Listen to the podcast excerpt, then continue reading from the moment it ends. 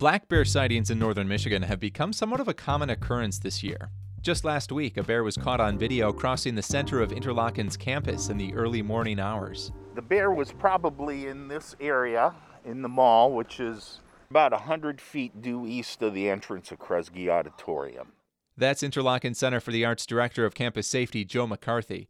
He says normally they'll see maybe one or two bears a year, but this year there's been about six bear sightings. Turns out Interlochen isn't the only place. The Michigan DNR says bear sightings all over northern Michigan are way up this year. So, where are all these bears coming from? That's coming up on Points North, a show about the land, water, and inhabitants of the upper Great Lakes. I'm Dan Wanschura.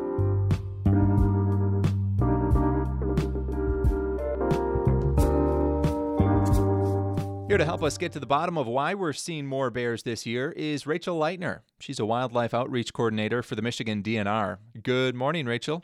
Good morning, Dan. Thanks for having me on. Of course. So, Rachel, let's get right to it. Why have there been so many more bear sightings this year in northern Michigan?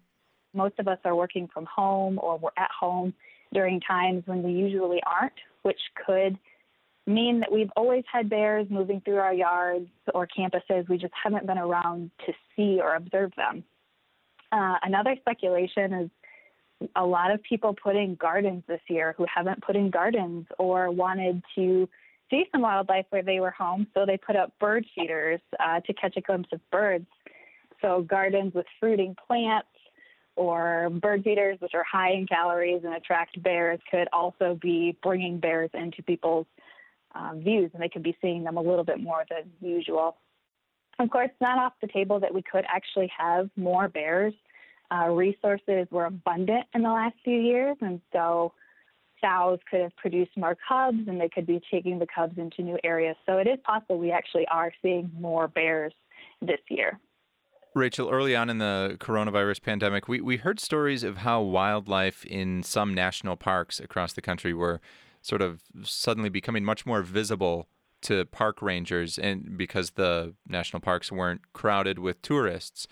Do you think there's any connection between that idea and why we could be seeing more bears in northern Michigan?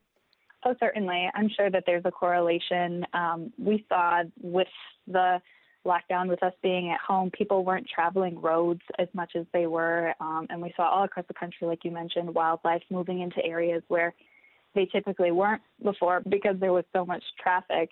Um, I would anticipate that in a lot of these areas that had uh, more foot traffic and more humans around that suddenly had none, it would cause an increase in curious wildlife to come around. I imagine in most situations, Rachel, it's kind of fun to see a bear in your backyard. It's kind of a novel experience. Is that trend uh, okay or, or a good thing, though?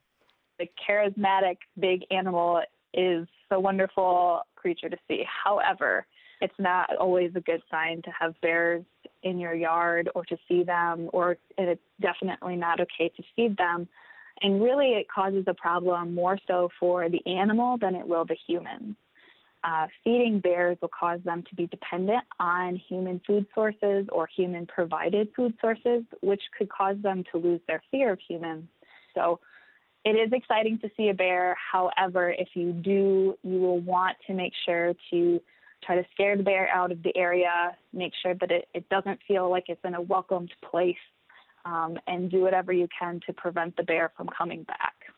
Rachel, zooming out and taking a little bit of a bigger picture approach, is the DNR concerned at all about the increased number of sightings and just maybe the population of black bears in Michigan? Yes, this is always on our radar, and it's something that we consider when we make uh, bear hunting regulations. This is a consideration when we set the quota for the amount of hunting licenses available and where hunters can go to seek out bears. We also consider um, people's tolerance of bears. So we do have bears throughout the northern lower.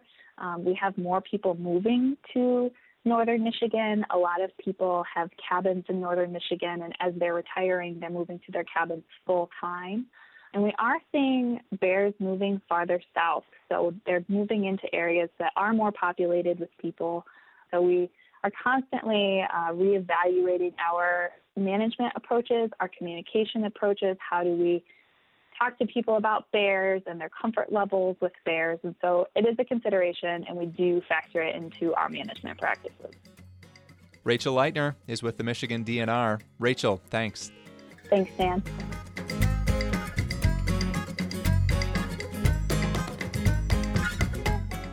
Right now, bears are prepping to hibernate for the winter. Cheryl Bartz of Red Pine Radio tells us before hibernation, bears eat so much that they can increase their weight by up to 40%. But what do they eat to gain that much weight? You can find thousands of videos online of bears out west standing in rivers, eating one salmon after another. At about 4,000 calories per fish, it's easy to see how those bears get fat. But I searched for a video of a black bear in Michigan fishing, and it came up empty handed. So, what do Michigan black bears eat? Pretty much whatever they, they come across. That's Steve Griffith, DNR biologist based in Traverse City. Bears are classified as carnivores, but Griffith says their diet is about three quarters plant based.